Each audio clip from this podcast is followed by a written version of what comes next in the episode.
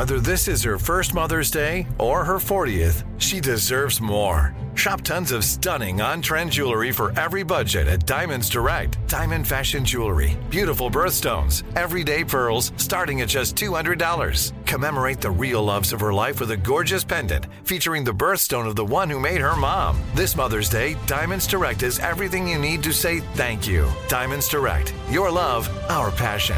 Online at diamondsdirect.com. From BBC Radio 4, Britain's biggest paranormal podcast is going on a road trip. I thought in that moment, oh my God, we've summoned something from this board. This is Uncanny USA. He says, Somebody's in the house, and I screamed. Listen to Uncanny USA wherever you get your BBC podcasts, if you dare.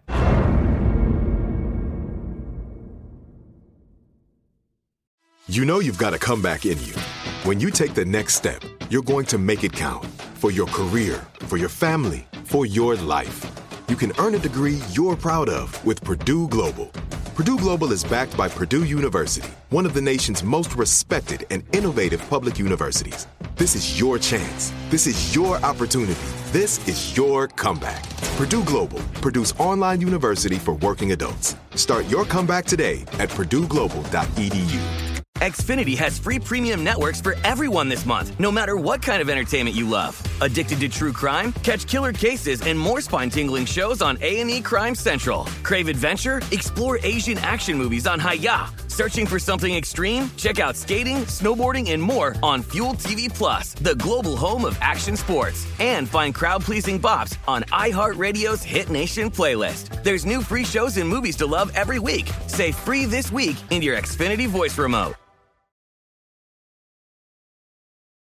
Why is BetterHelp so obsessed with us? Because they know that we and all of our listeners are deeply unhinged.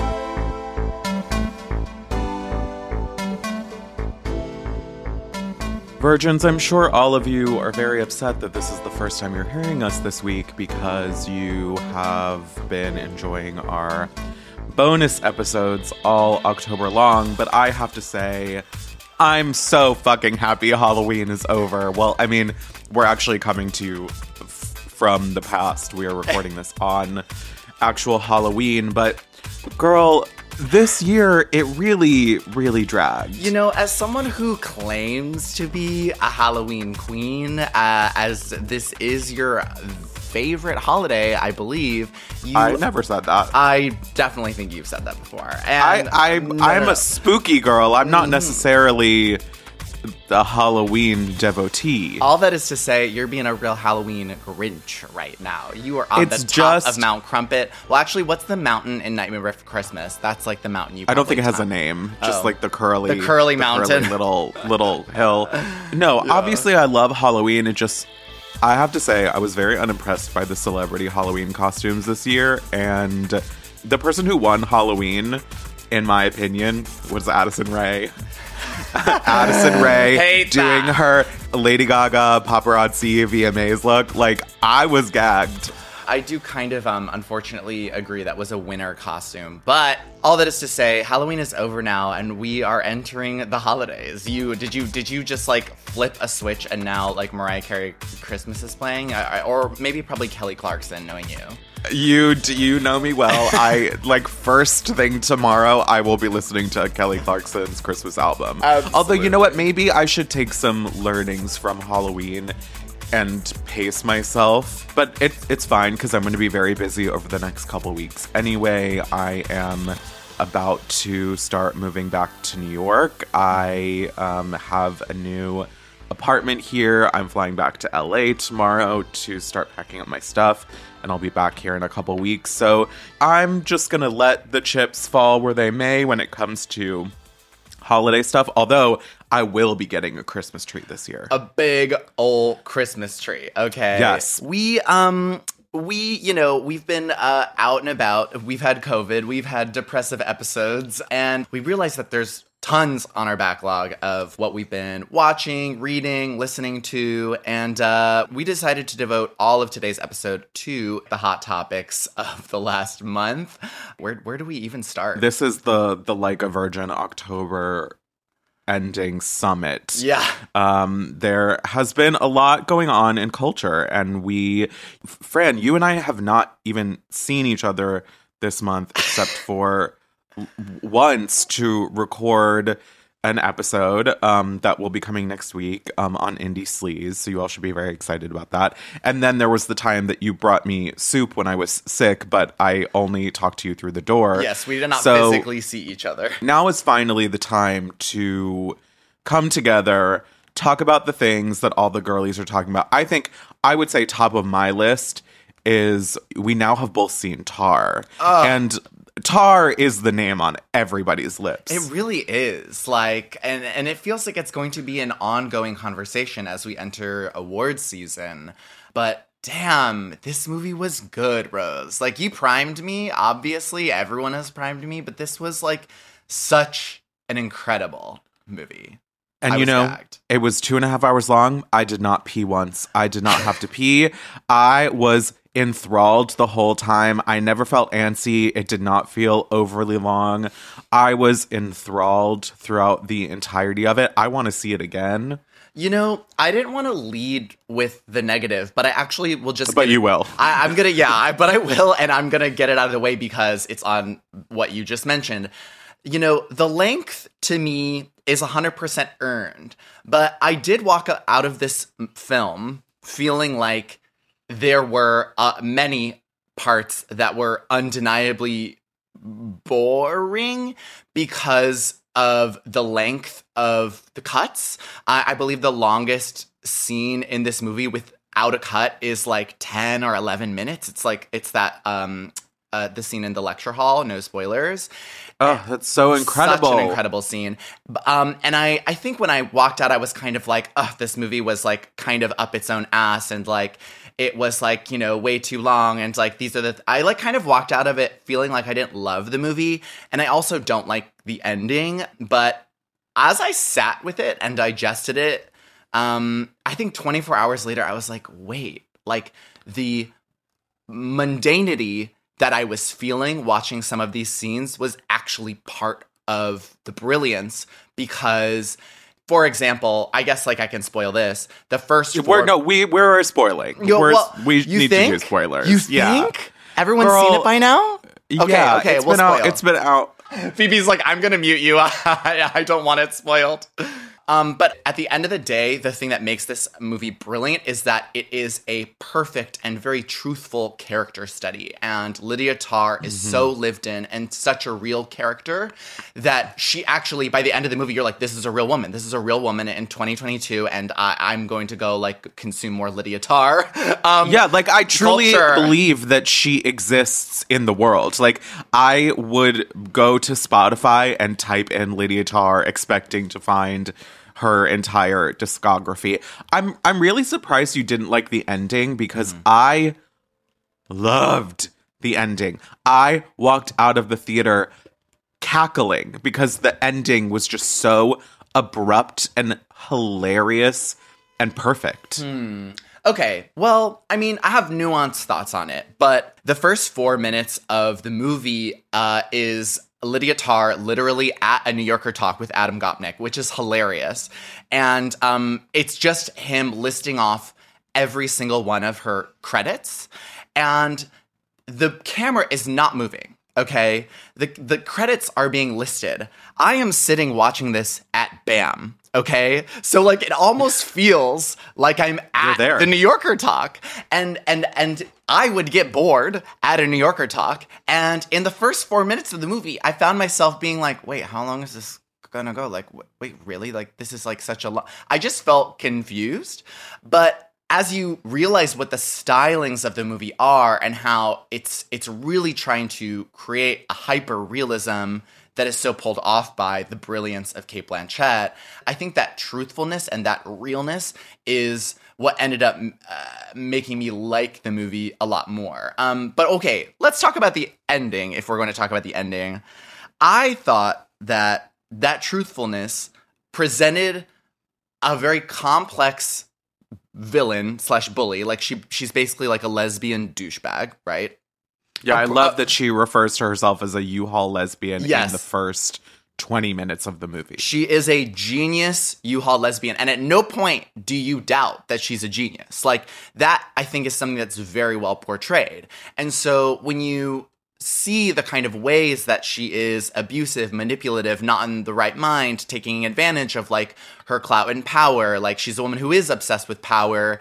You, as an audience member, might find yourself forgiving her because she is so brilliant. Um, and I think that what I loved about the entirety of her kind of cancellation, because this character is essentially canceled for reasons you'll find out. She's she tooed.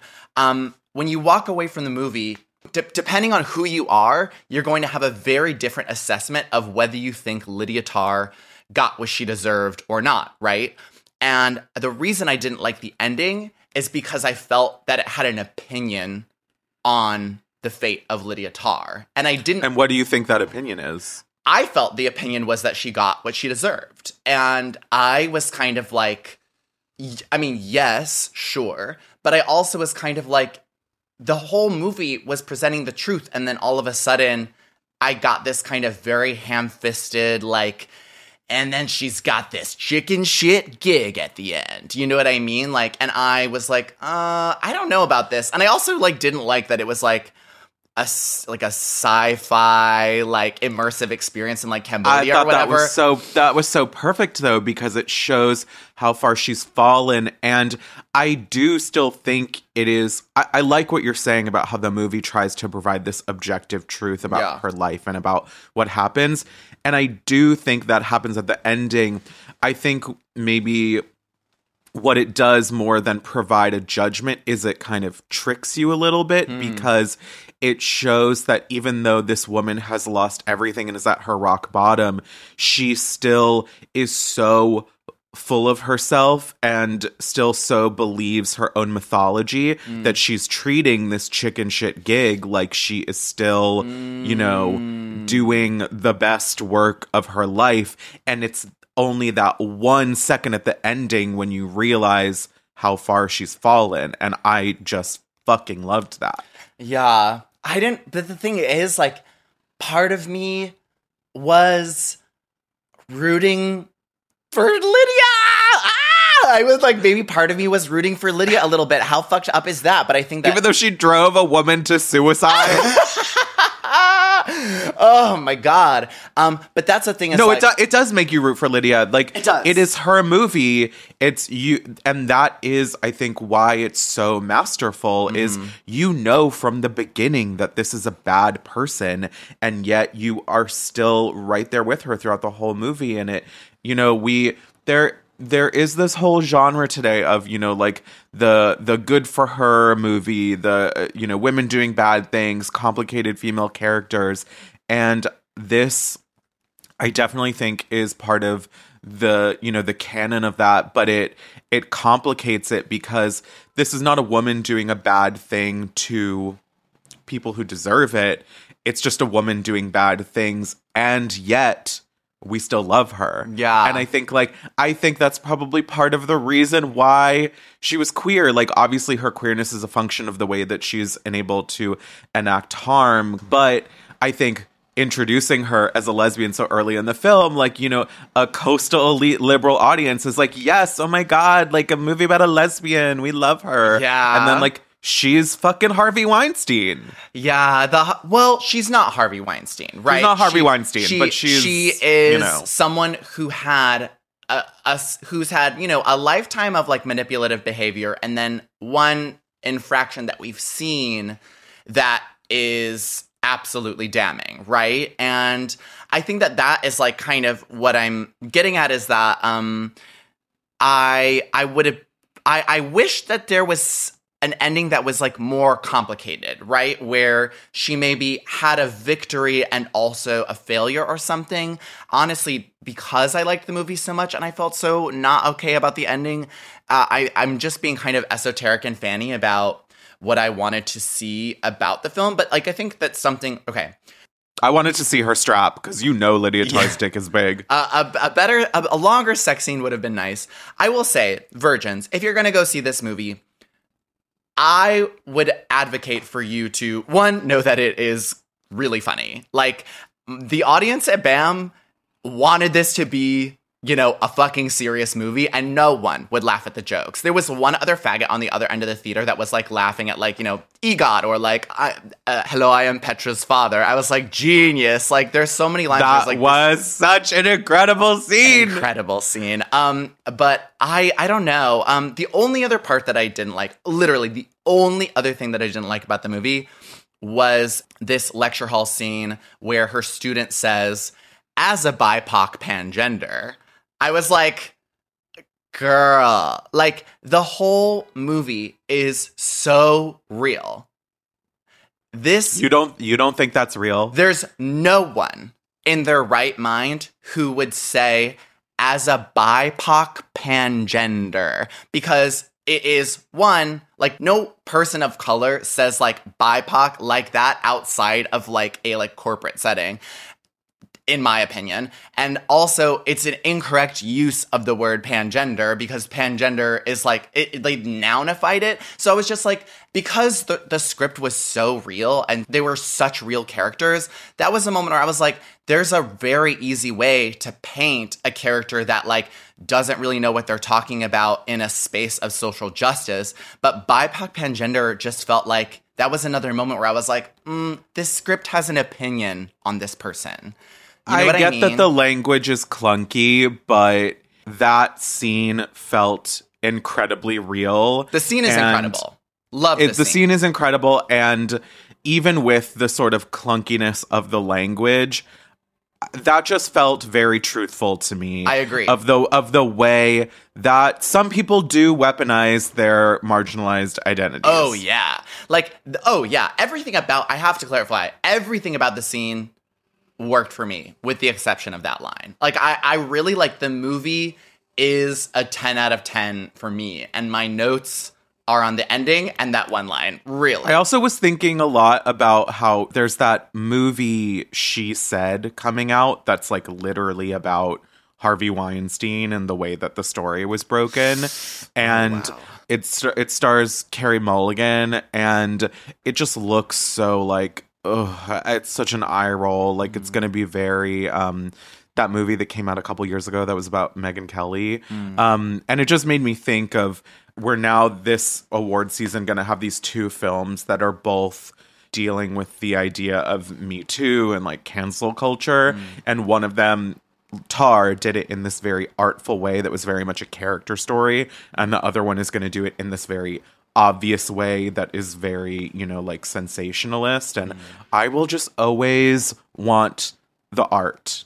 I will Yeah. always want the character. And I think this deep portrait of this very flawed, abusive woman is so much more illustrative of what's wrong in our culture than I think this like I I mean obviously I haven't seen it but this bombastic like you know ripped from the headlines like self-righteous mm-hmm. movie could ever be. Right, because those movies have like a kind of right and wrong dichotomy with like clear lines on who the film is rooting for. And I just think that there should be more movies like Tar that are not trying to force you to root for a specific side and I when I like as I said at the beginning, I walked out of this film and I didn't love how I felt. And I part of what I was processing was I thought that the movie was very muddled in what it was trying to say. I was like, I don't really get what it's trying to say about cancel culture. And because cancel culture is such a hot button issue, of course, I was like trying so hard to examine it. And then a day later, I was like, oh no, no, like it's not trying to say anything. Like it's Yeah. that is why it's so good. Like it actually is is presenting to you a situation and letting you decide how you feel about it. Um, and I think that more films should do that, especially with something like cancel culture that is so flattened in every other area of our lives Yeah. that we consume it. Yeah, and told this story and was still a beautiful movie. Yes. Like, I loved how bleak and colorless it was. Mm. It was so Berlin. It, it reminded me a lot of Suspiria, which I just did my annual rewatch of. I do think they exist in the same cinematic universe. Mm-hmm. Um, the music was incredible. Like as someone who sometimes dabbles a little bit in in classical music, like I just I really appreciated it. Um, and Lydia Tár, I hope she's on my Spotify Wrapped this year.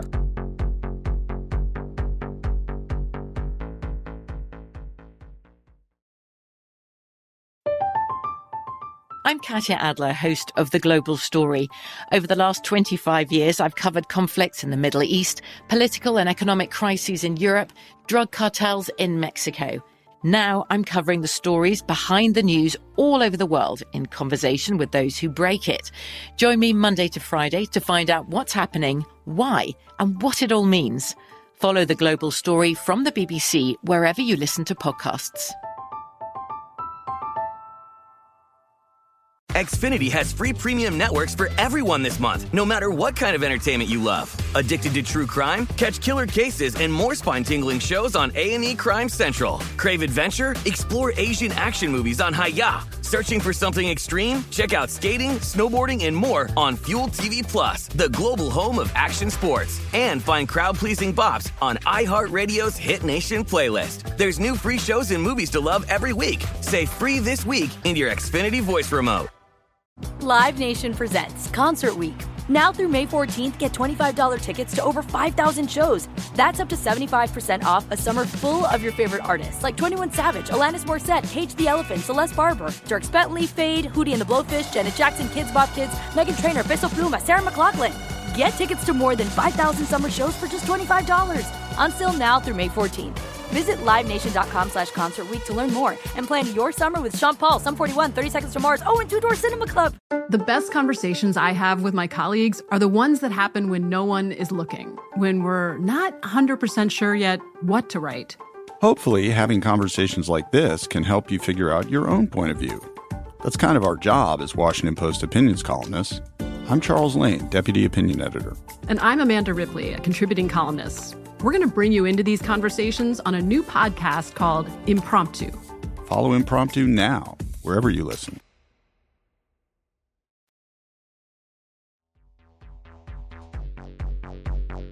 Speaking of music, I finally listened to an album today that you had told me that you'd been listening to and mm. really loved, which was Willow's new album. you um, listened! And I, kn- I know you were excited to talk about it. Yes. Um, and I really enjoyed it. Uh, let me tell you, I enjoyed the new Willow album more than Carly Rae and Taylor combined. Like, obviously, they're presenting very different things and shouldn't be compared, but like, I'm just saying that's how much I loved this album um, because Taylor and Carly, like, are my queens.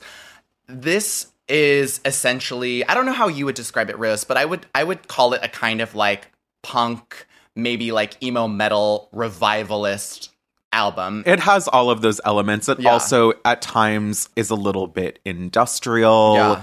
There's some new wave influence on it. But um, she yeah, still all, all, those things. But she still has really sweet, really um like smooth, at times R and B, at times pop vocals that elevate it and pay homage to references, like you know the Paramores and yeah, the Machine Gun Kelly and Avril, Avril Lavigne's.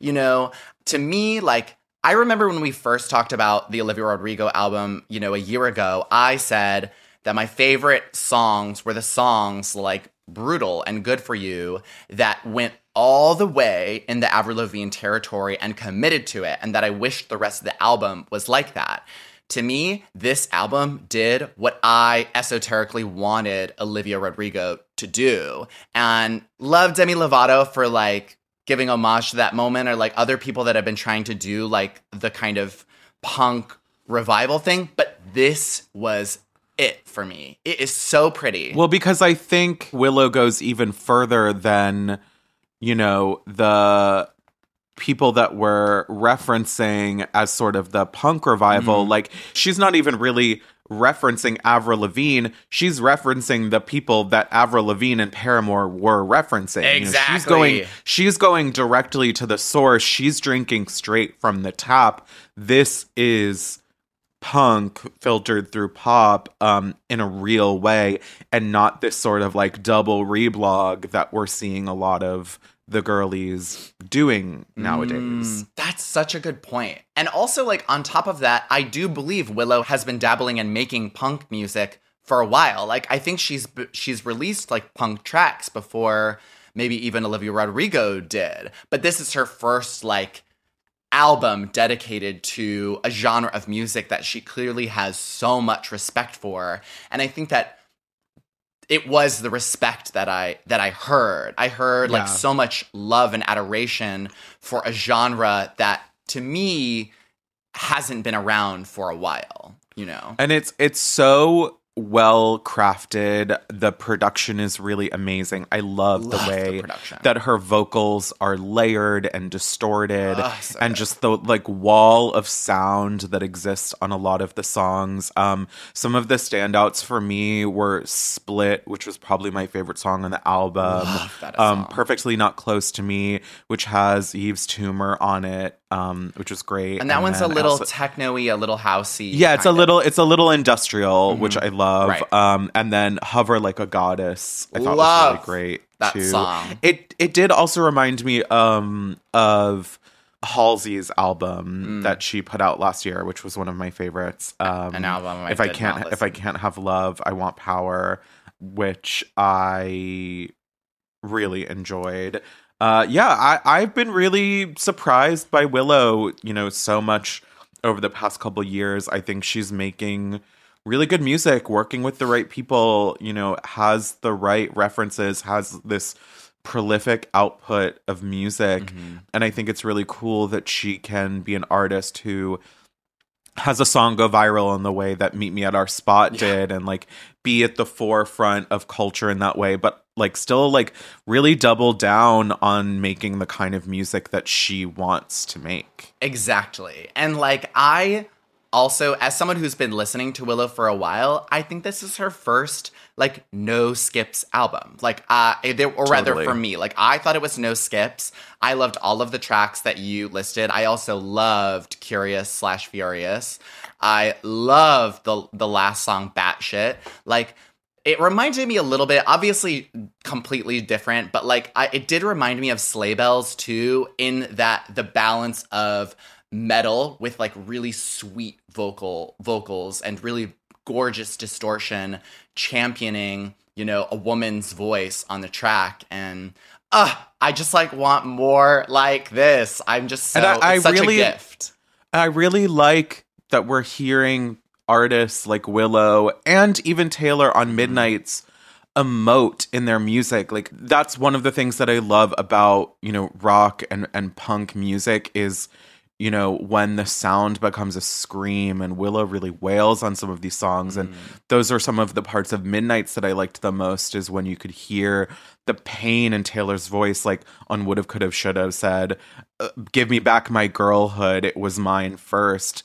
That's really effective in music when you can hear the emotion rather than just you know having to parse it yourself from a lyric. Yeah um, the emotional quality i thought willow did that so well. It brings it all the way home and i honestly feel like it's not getting its due. Like everyone should be listening to and talking about this fucking album. It's so good.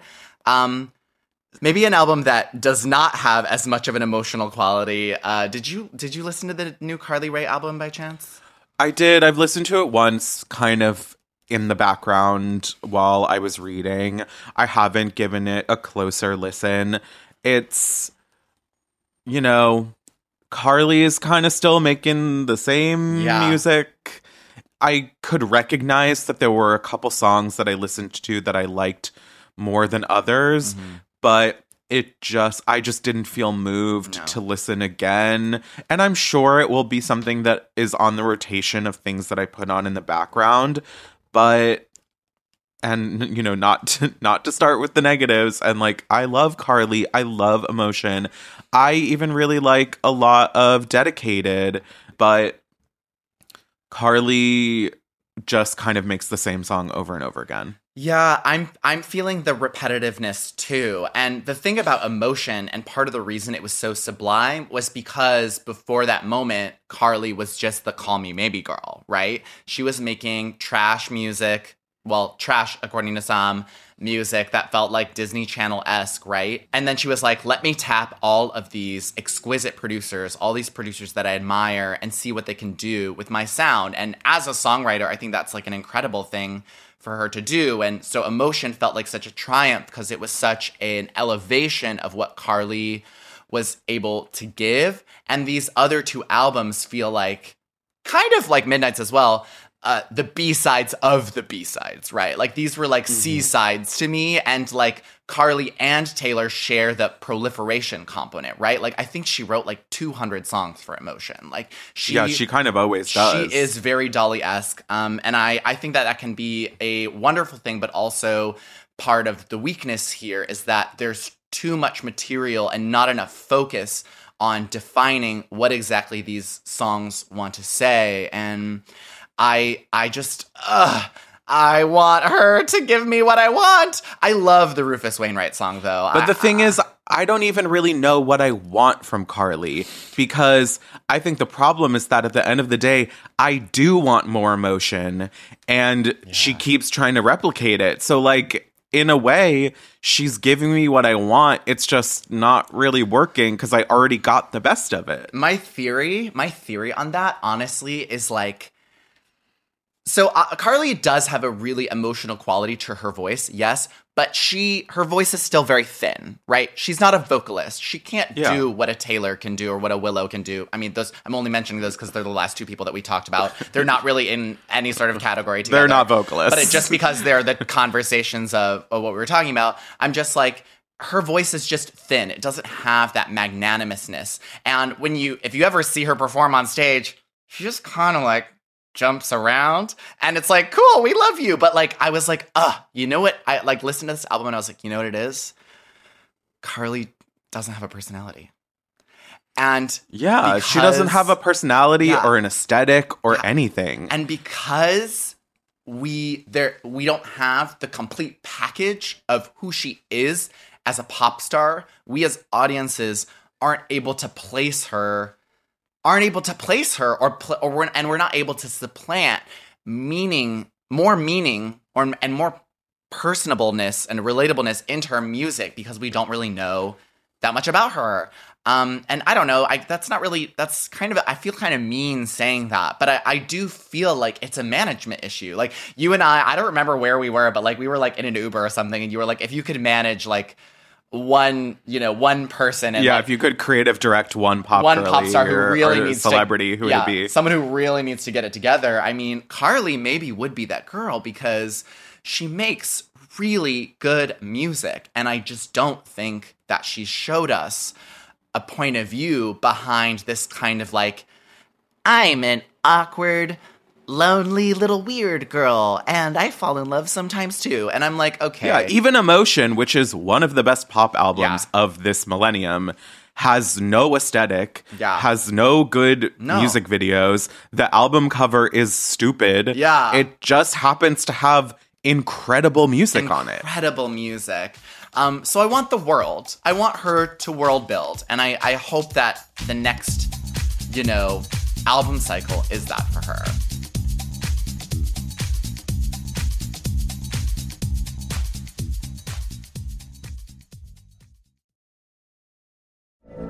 From BBC Radio 4, Britain's biggest paranormal podcast is going on a road trip.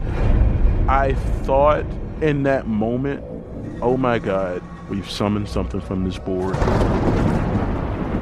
This is Uncanny USA.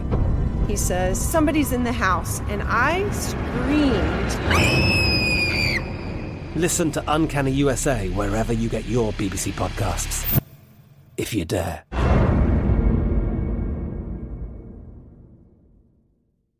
Xfinity has free premium networks for everyone this month, no matter what kind of entertainment you love Addicted to true crime? Catch killer cases and more spine-tingling shows on A&E Crime Central. Crave adventure? Explore Asian action movies on Hi-YAH. Searching for something extreme? Check out skating, snowboarding, and more on Fuel TV Plus, the global home of action sports. And find crowd-pleasing bops on iHeartRadio's Hit Nation playlist. There's new free shows and movies to love every week. Say free this week in your Xfinity voice remote. Live Nation presents Concert Week. Now through May 14th, get $25 tickets to over 5,000 shows. That's up to 75% off a summer full of your favorite artists like 21 Savage, Alanis Morissette, Cage the Elephant, Celeste Barber, Dierks Bentley, Feid, Hootie and the Blowfish, Janet Jackson, Kidz Bop Kids, Meghan Trainor, Peso Pluma, Sarah McLachlan. Get tickets to more than 5,000 summer shows for just $25. On sale now through May 14th. Visit LiveNation.com slash Concert Week to learn more and plan your summer with Sean Paul, Sum 41, 30 Seconds to Mars, oh, and Two Door Cinema Club. Finding the right news podcast can feel like dating. It seems promising until you start listening. When you hit play on Post Reports, you'll get fascinating conversations and sometimes a little fun too. I'm Martine Powers. And I'm Elahe Izadi. Martine and I are the hosts of Post Reports. The show comes out every weekday from the Washington Post. You can follow and listen to Post Reports wherever you get your podcasts. It'll be a match, I promise.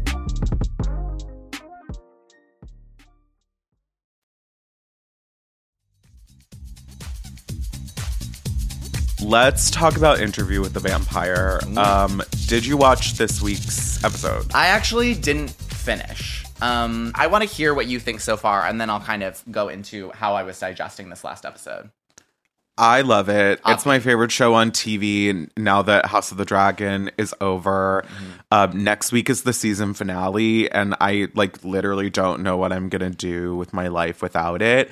I just keep being impressed with the way it is adapting the source material and the choices it's making, and how it is reinterpreting the original story and preserving the things that work and changing the things that don't and recontextualizing things. Like i as hard as it is to watch i think giving lestat and louis's relationship the proper context of a truly abusive relationship mm.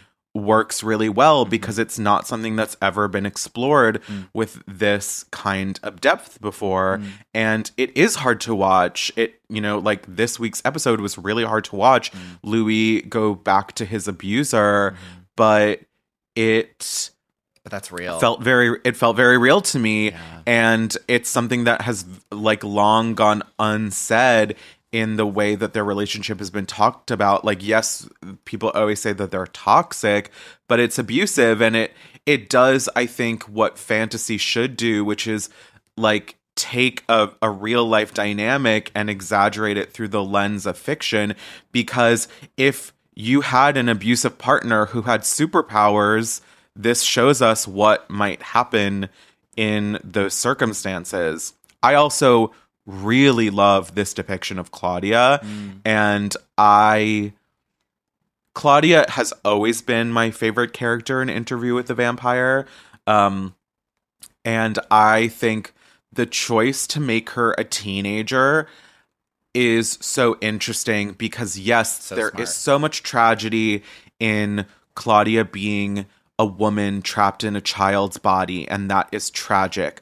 But I think making her a teenager so she knows what she's missing out on. She is on the cusp of womanhood. She can have those experiences and be even further away from them is so it is such an emotional gut punch mm. and it doesn't i'm not saying it's better than the original but it's a and it's incredibly satisfying eh, in its you know um like devastation um take on that character and just it makes sense.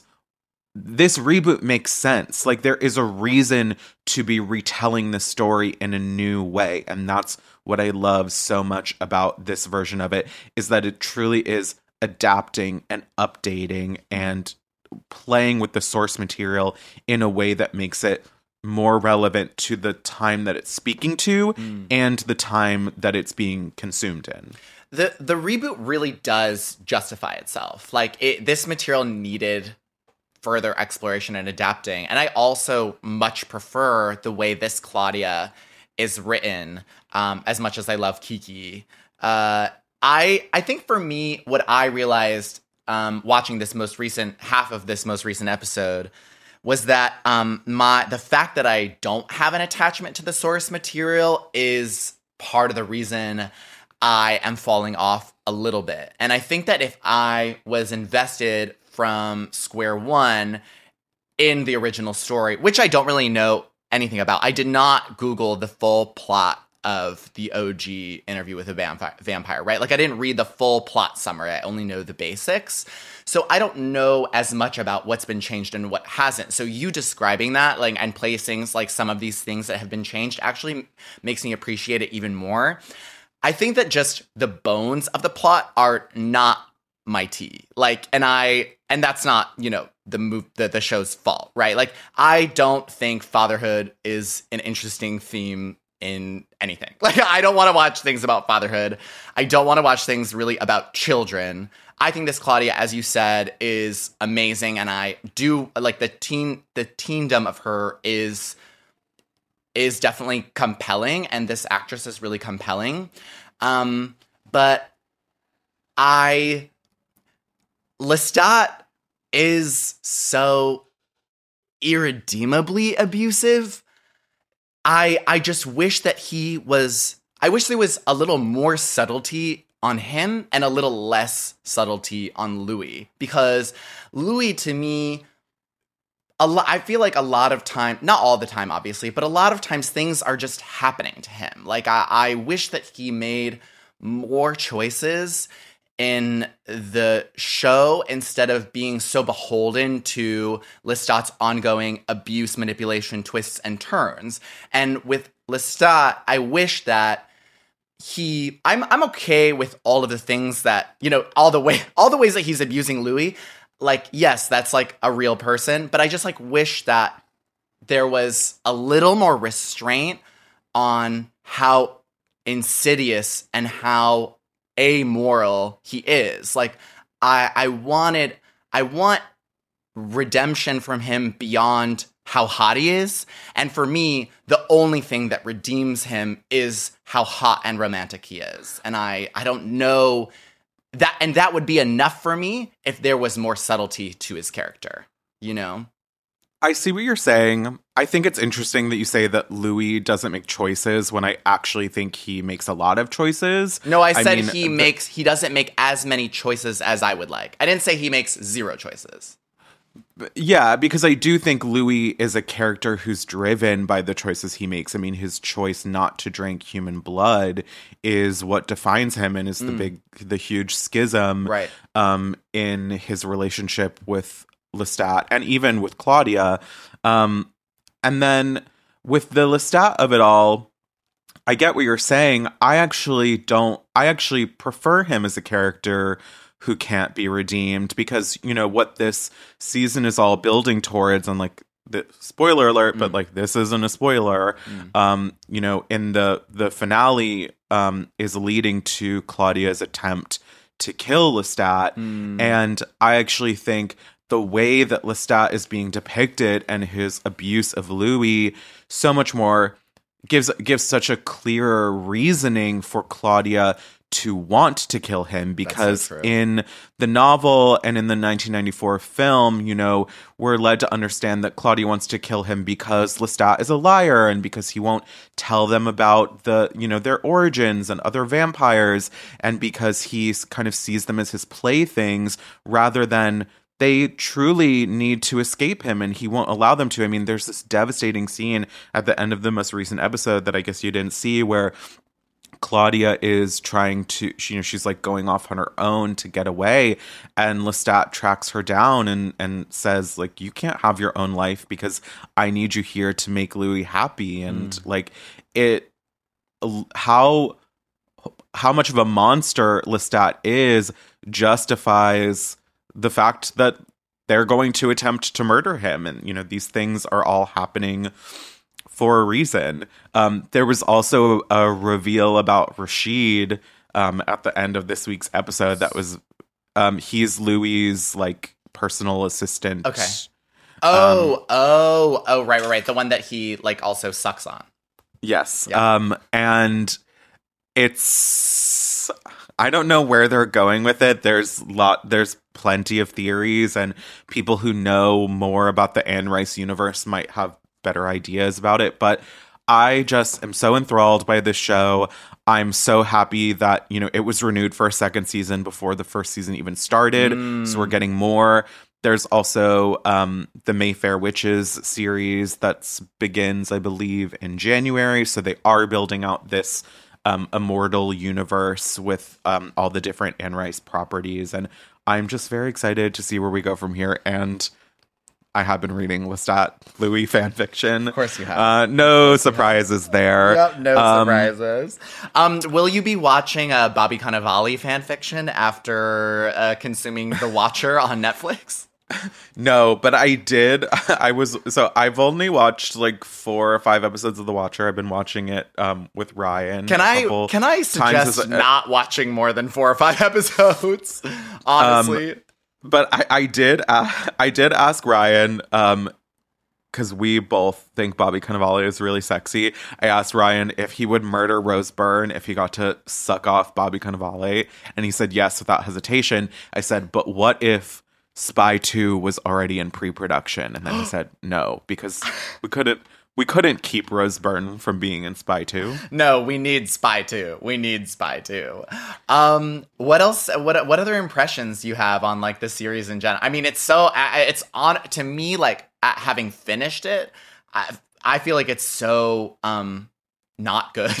Um, yeah, I, I, I I don't know that I'm going to finish it. I don't know if I'm going to watch it outside of the context of watching it with Ryan and kind of like giggling through it. yeah, it's Um. I did read the New York Magazine article that it's based off of because I Oh. kind of wanted the real life context of it and also I wanted to spoil myself and see how it was going to end. Um, and what I found very frustrating is that the mystery is unsolved. Um, so I do. I'm- mean, we don't have to necessarily spoil it for the virgins. You don't have to get into specifics, but it is a limited series. Is there a definitive ending? Is the Watcher unveiled? no, That I don't like. Sorry. Yeah. It is such a it makes you it makes the whole show feel like such a colossal waste of time because it's not even very well written. Like to me, Ryan Murphy saw White Lotus and was like there is an American horror story version of this and that's why he started to work on The Watcher. He probably also watched, you know, The Undoing or you know, fucking the staircase or something like that. Like, he, yeah, it's it's there. There's a clear um context that, that the show is sitting within. There there is a trend that it is that it is hopping on for sure. Yeah, so to me, the, the show is very watchable, like, no pun intended. Totally. Um, and that, but that is because of, I think the casting is amazing. Like, Bobby Cannavale, Yeah. Margot Martindale, Jennifer Coolidge is really good. Mia Farrow, when was the last time, you know, we got to see The diva doll herself. Yes, uh, Mia Farrow. Which- and also Noma Dumezweni was, was Hermione in Harry Potter and the Cursed Child. Yes, and she is, to me, the best character in The Undoing as well. Um, I what I like about the show is that I think it um is a really good depiction of uh you know this like modern you know American horror, which is the horror of living outside your means Mm. and what that can lead to. Because you know we see this family, you know. Buying this house that they can't afford, and then they're stuck there. Mm. I mean, to be fair, that also literally is the plot of American Horror Story season one, Murder House. Like Mm. Yeah, they're living in a is. ha- they're living in a haunted house that they can't afford to move out of. Um, you know, the casting is amazing. Um, I, I think casting Mia Farrow is genius because of the Rosemary's Baby of it all. Yeah. Because you know, this is essentially the plot of Rosemary's Baby. Um, It is? I've never seen it. Oh yeah, Rosemary's Baby is about you know this woman who you know moves into an apartment with her husband, and they have all these creepy neighbors and their Oh. secret passages, and like pe- I mean, obvi- like that is like literally satanic, and like she's impreg- like raped and like impregnated with the the Antichrist. Oh. but it's like very obvious why she was cast because of all those parallels, and I think in the ep- the couple episodes that I've watched, I think she's criminally underused. Yes, and Uh, also like she deserves a show that's better written than this. I'm sorry. Like I know Ryan Murphy can kind of get whoever he wants, but like Mia Farrow is so she needs to do more things, and I don't know. This was. I I don't understand why th- the their bed is in the, the middle of their bedroom. It's so confusing to me. So also, N- Naomi Watts never wears the same thing twice. She has so many fucking chunky, you know, n- alpaca sweaters and like duster coats, and I mean, she looks great. Can you explain? To I want me- her entire wardrobe. Can you explain to me why girls, why the girls love Naomi Watts? Like I, I don't really, I don't, I'm, I don't know any. I've only seen her in King Kong, and I think that's it. Uh, she is sort of um She's blonde. She has she's that going blonde. For her. She's she's like um she's like a Nicole Kidman variant. Okay. She, you know, I think sh- they came up around similar times, and Naomi Watts has.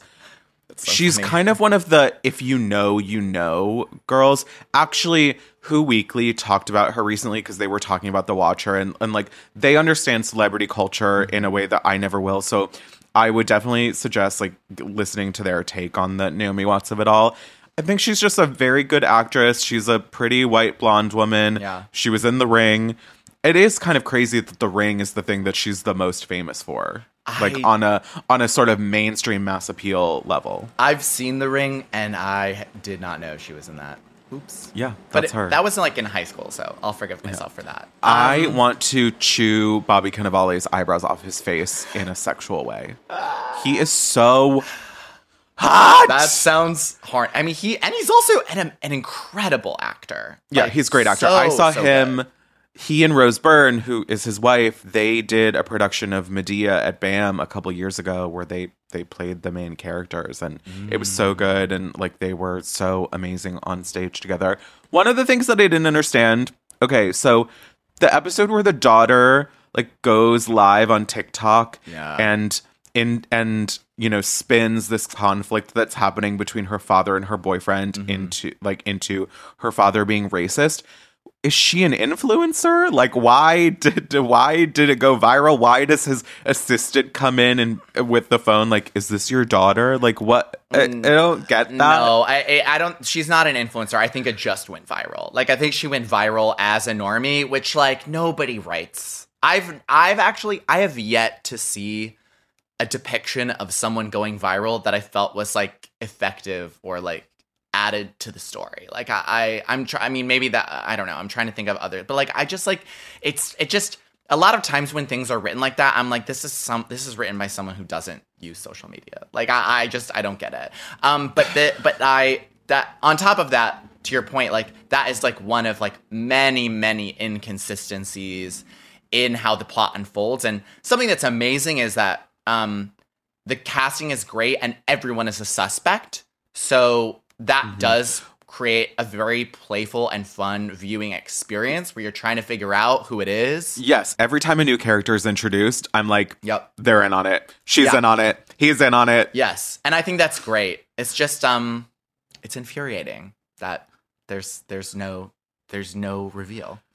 I yeah, I was I was reading that New York Magazine article like, oh my god, this is so long. I can't wait till the end when they reveal who it is, and then there's no reveal. The show also fabricates like a large majority of the things that happened in the actual show, which is fine. I'm fine with that, but it, it must be said. Yeah, Um, I mean, based on the the article that I read, really the only thing that happened was the letters. The letters. That's, that's the entirety of what happened to them. yeah, yeah, it's it's kind of cuckoo.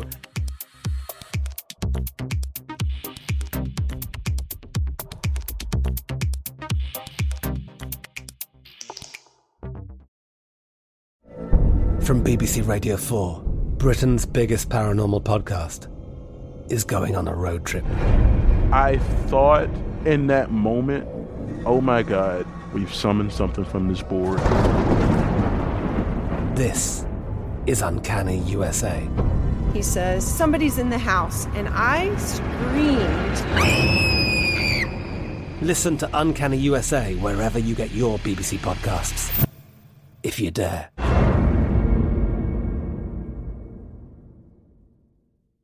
Xfinity has free premium networks for everyone this month, no matter what kind of entertainment you love. Addicted to true crime? Catch killer cases and more spine-tingling shows on A&E Crime Central. Crave adventure? Explore Asian action movies on Hi-YAH. Searching for something extreme? Check out skating, snowboarding, and more on Fuel TV Plus, the global home of action sports. And find crowd-pleasing bops on iHeartRadio's Hit Nation playlist. There's new free shows and movies to love every week. Say free this week in your Xfinity voice remote.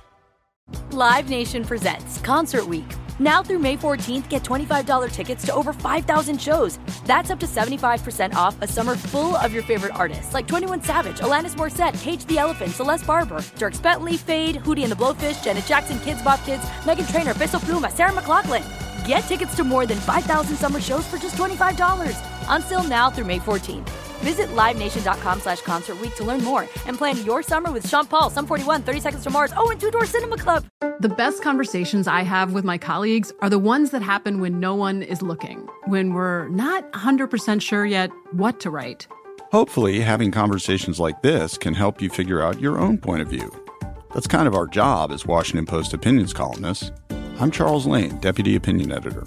And I'm Amanda Ripley, a contributing columnist. We're going to bring you into these conversations on a new podcast called Impromptu. Follow Impromptu now, wherever you listen.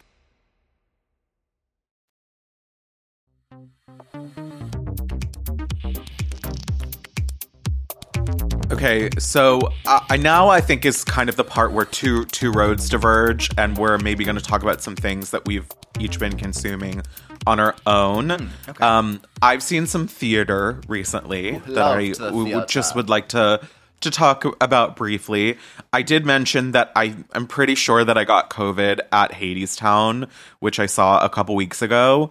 Um, I thought Hadestown sucked so much, and it has been such a cultural phenomenon over the past couple years. It's like one of those pieces of theater that has really crossed over into the mainstream, and like I understand why that is because it because it is kind of the show that tricks normal people into thinking that they're watching something really deep, Mm. and it just isn't. Like that. I did not feel anything while watching it. There I did not feel a single emotion and That's it- such a failure.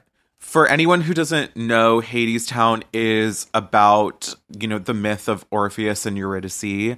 Um, but also it kind of isn't. It, you know, places the myth in this sort of like steampunk, like 1920s esque context. It's like post industrial. Um, and it almost like can't decide if it wants to be literally about the myth of Orpheus and Eurydice and you know Hades and Persephone and these mythological characters or if it wants to be this like you know like workshoppy ass like Tumblr musical. It's so Tumblr. All the music was very forgettable. I just like really did not enjoy it. Um do not recommend. Um and then last week I saw Wuthering Heights at St. Ann's Warehouse um which had kind of similar vibes, like very deconstructed. Um, So it's like was- vaude- are you saying it's like vaudevillian? Like you can see the pieces of the theater and like yes, it's, it's you know it's it's like black box very- theater. yeah, it's yeah, like yeah. yeah, like you know, there's like a door that's rolled on stage, and you know, there's like puppets and um all of the the like chorus members play multiple characters or like the same actor plays a father and a son at different points in their lives um the main issue with it is that it fails at the basic responsibility of what a musical is supposed to do. Mm. In musicals, characters sing because they feel an emotion so deeply that they can no longer say it, they have to sing it. Mm. And this show does not do that. Emma Rice, who adapted Wuthering Heights into this production and directed it, was clearly very passionate about maintaining Bronte's words, mm. but I think it's too faithful of an adaptation oh. because the characters speak lines of dialogue lifted directly from the novel, but they speak them. Oh. And then a scene later, they sing a song that has nothing to do with what they were just talking about. Like when Cathy says, I am Heathcliff, this like iconic line of dialogue that is one of the best ways in literature anyone has ever written. You know, the idea of loving someone so much that you feel like you are them. Yeah. It is so integral to your character. That should have been a song. I am Heathcliff should have been sung. And instead, she says it, and then a scene later, she picks up a microphone like she's in Spring Awakening and sings a rock song that has nothing to do with anything she's been saying and just feels like someone wrote a play and then at the end they were like, "Oh, let's put music in it." That's such a missed opportunity because like with with both Wuthering Heights and with um you know Orpheus and Eurydice like these are two uh, those are these are tragic stories and with Orpheus and Eurydice there's so much room to play with nailing down and describing what that tragedy feels like and similarly with Wuthering Heights it's like even though you know Bronte has so much on the page that we can read like that is a moment where it's like it's a song and damn that's that's really disappointing Yeah, and it just made me wish it had been a Kate Bush jukebox musical. Really should have been. I don't know why it it wasn't. Um, also, it did remind me a lot of the sort of deconstructedness and like workshoppiness of it. Reminded me a lot of the Ocean at the End of the Lane, which is a play based on a novel by Neil Gaiman that has sort of a similar staging and also uses music, but uses music, you know, in scene changes, like also kind of in the way that Harry Potter and the Cursed Child does. You know, Imogen Heap wrote this entire score for that show, and it uses music without calling itself a musical. And I think this show would have been much better if it had done that. And I still really like the staging. Um, the second act was much better than the first act. The first the show was three hours, and the the first act felt like it was three hours long because the first act ends with Cathy dying, and it's like, okay, well, if you decide that that's how the first act ends, it's up to you to edit things out so that you're not just like going through the story up until that point and it feeling like a hundred years long.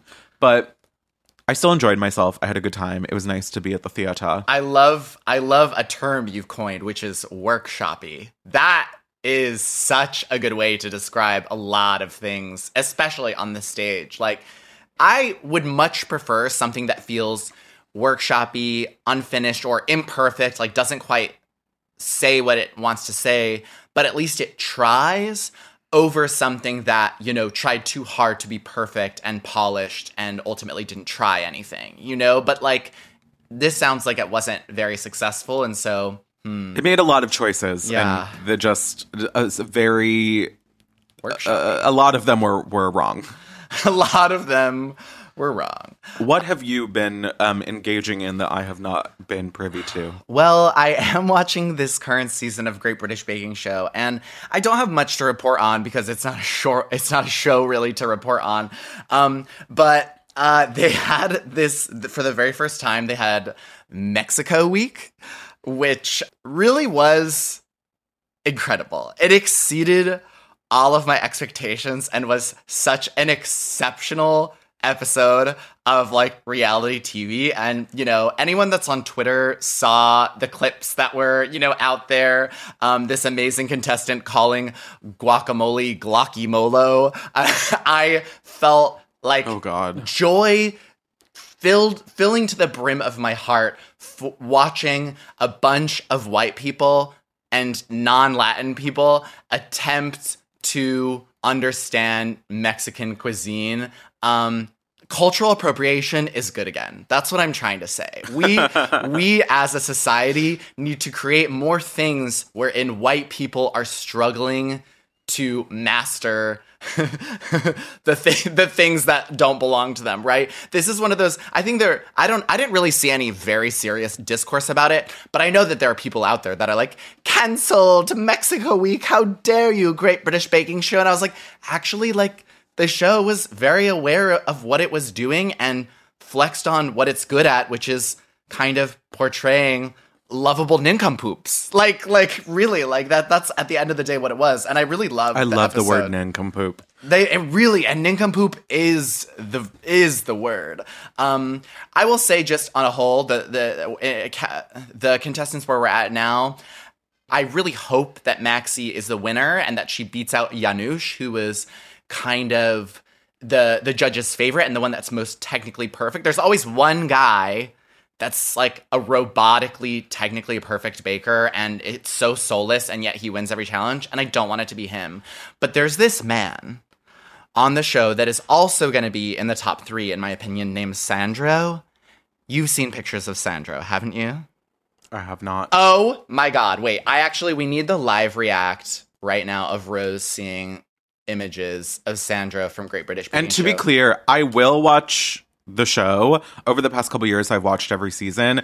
I just prefer to watch it all at once and and not week to week. Mm. Um. Oh wow, he is so fucking fine. And he's also huge. oh my god, He's a huge man and he's an Oh, fuck, he's exquisite so sexy. baker. Ah, His hand, his hands look very large. oh, so large. Anyways, we're rooting for you, Sandro. Um, okay, what else have I been consuming? Oh, oh, okay, this is good. Uh, a good callback to our Stephen King episode. I finally watched Carrie. The- O- the original, the Brian De Palma film. Yes, the non Chloe Grace Moretz Carrie, the only Carrie. The only Carrie I recognize. Yes. Um, I want to say, you know, on top of our conversation in that episode, that we failed to talk about how John Travolta's in this movie. What? I had Yes, no idea. and is very sexy. Uh, young John Travolta was really hot. so fine. And also, don't don't cancel me, but John Travolta, since he shaved his head, is hot again. oh my god, Rose, that's so bad. He is literally. It is what it is. He is one of the most Lock powerful people in the Scientology church. Like he has ascended to a tier of Scientology. He has a title. I can't remember what the Crazy title's called, but he shut the fuck up. He has a title. I can't remember the title is, but the clearance that he has in the like Church Chief of Scientology. Yeah, yeah, D- Dick Sucker in, in chief. Um, he has clearance in Scientology that is so powerful that he is allowed to kill. Like he can kill someone, and Scientology allows it as a like it- within the the architecture of their belief systems. Huh, maybe I need to think more about joining the Church of Scientology. Um, which also like listen, watching Carrie, I was like, wait, was John Travolta's like last like like meaningful appearance in Hollywood Hairspray?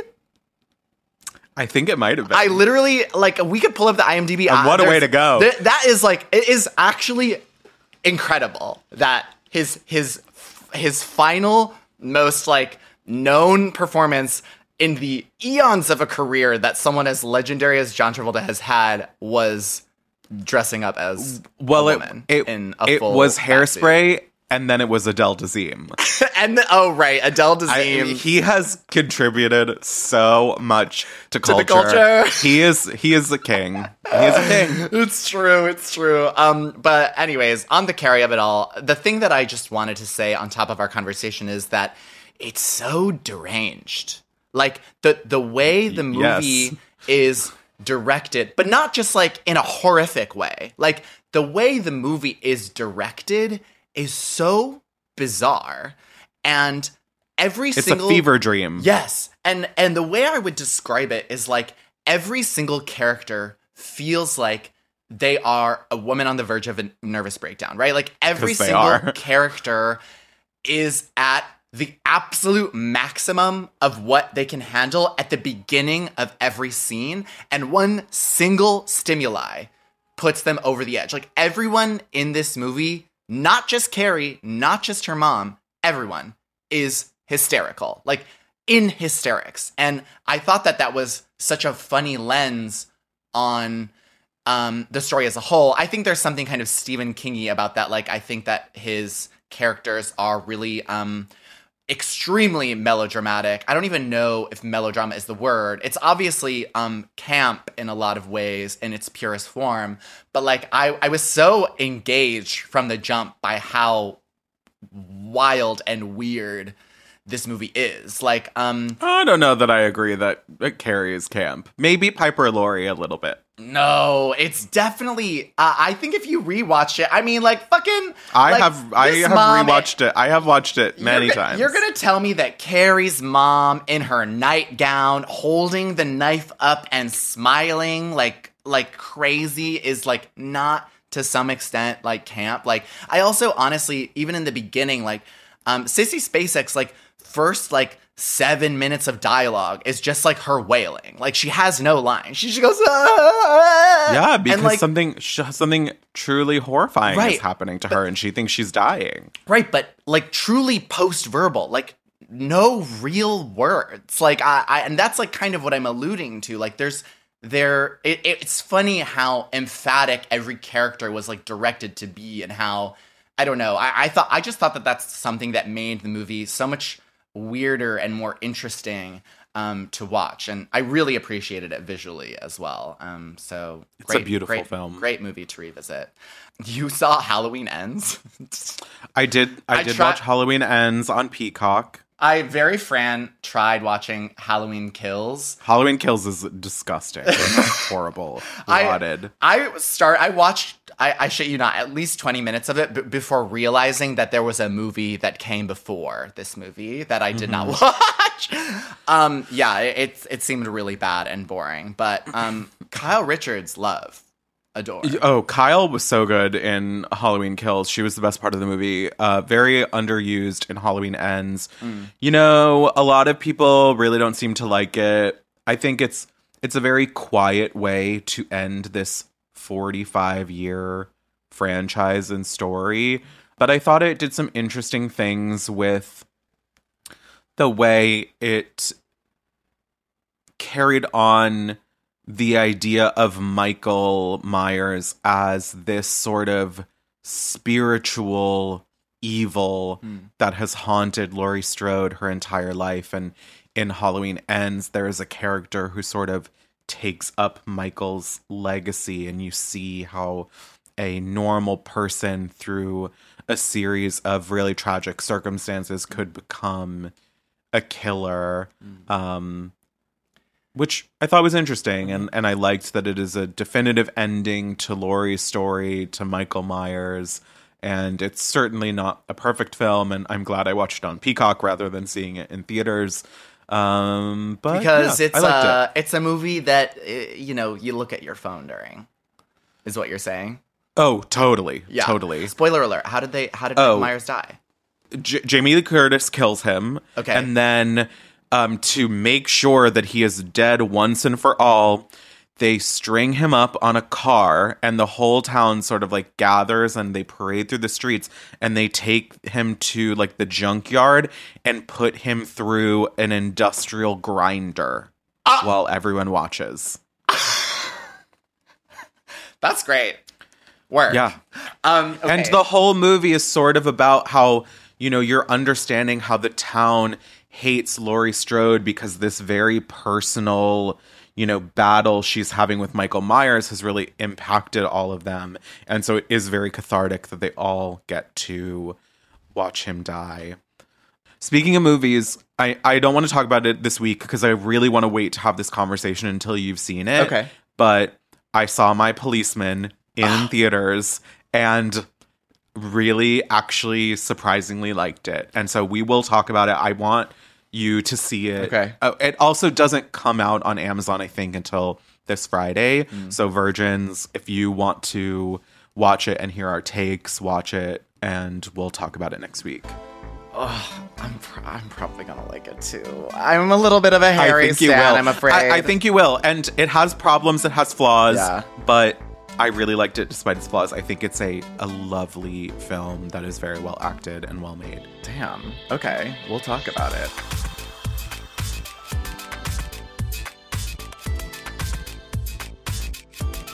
Next week we'll be back with an episode all about indie sleaze. So, um, you know, dig into your Tumblr archives, break out your American Apparel V-neck. Check to see um, which book items are from the Urban Outfitters gift table. In the meantime, you can connect with us on Instagram at like a virgin 42069.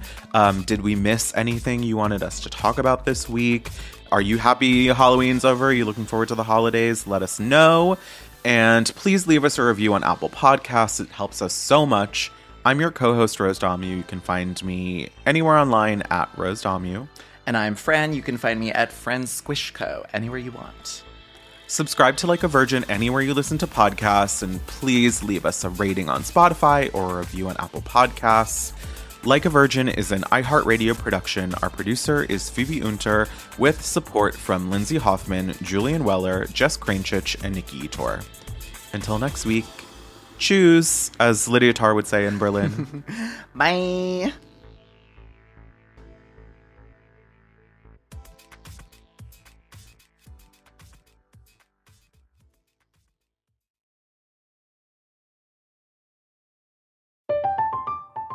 I'm Katya Adler, host of The Global Story.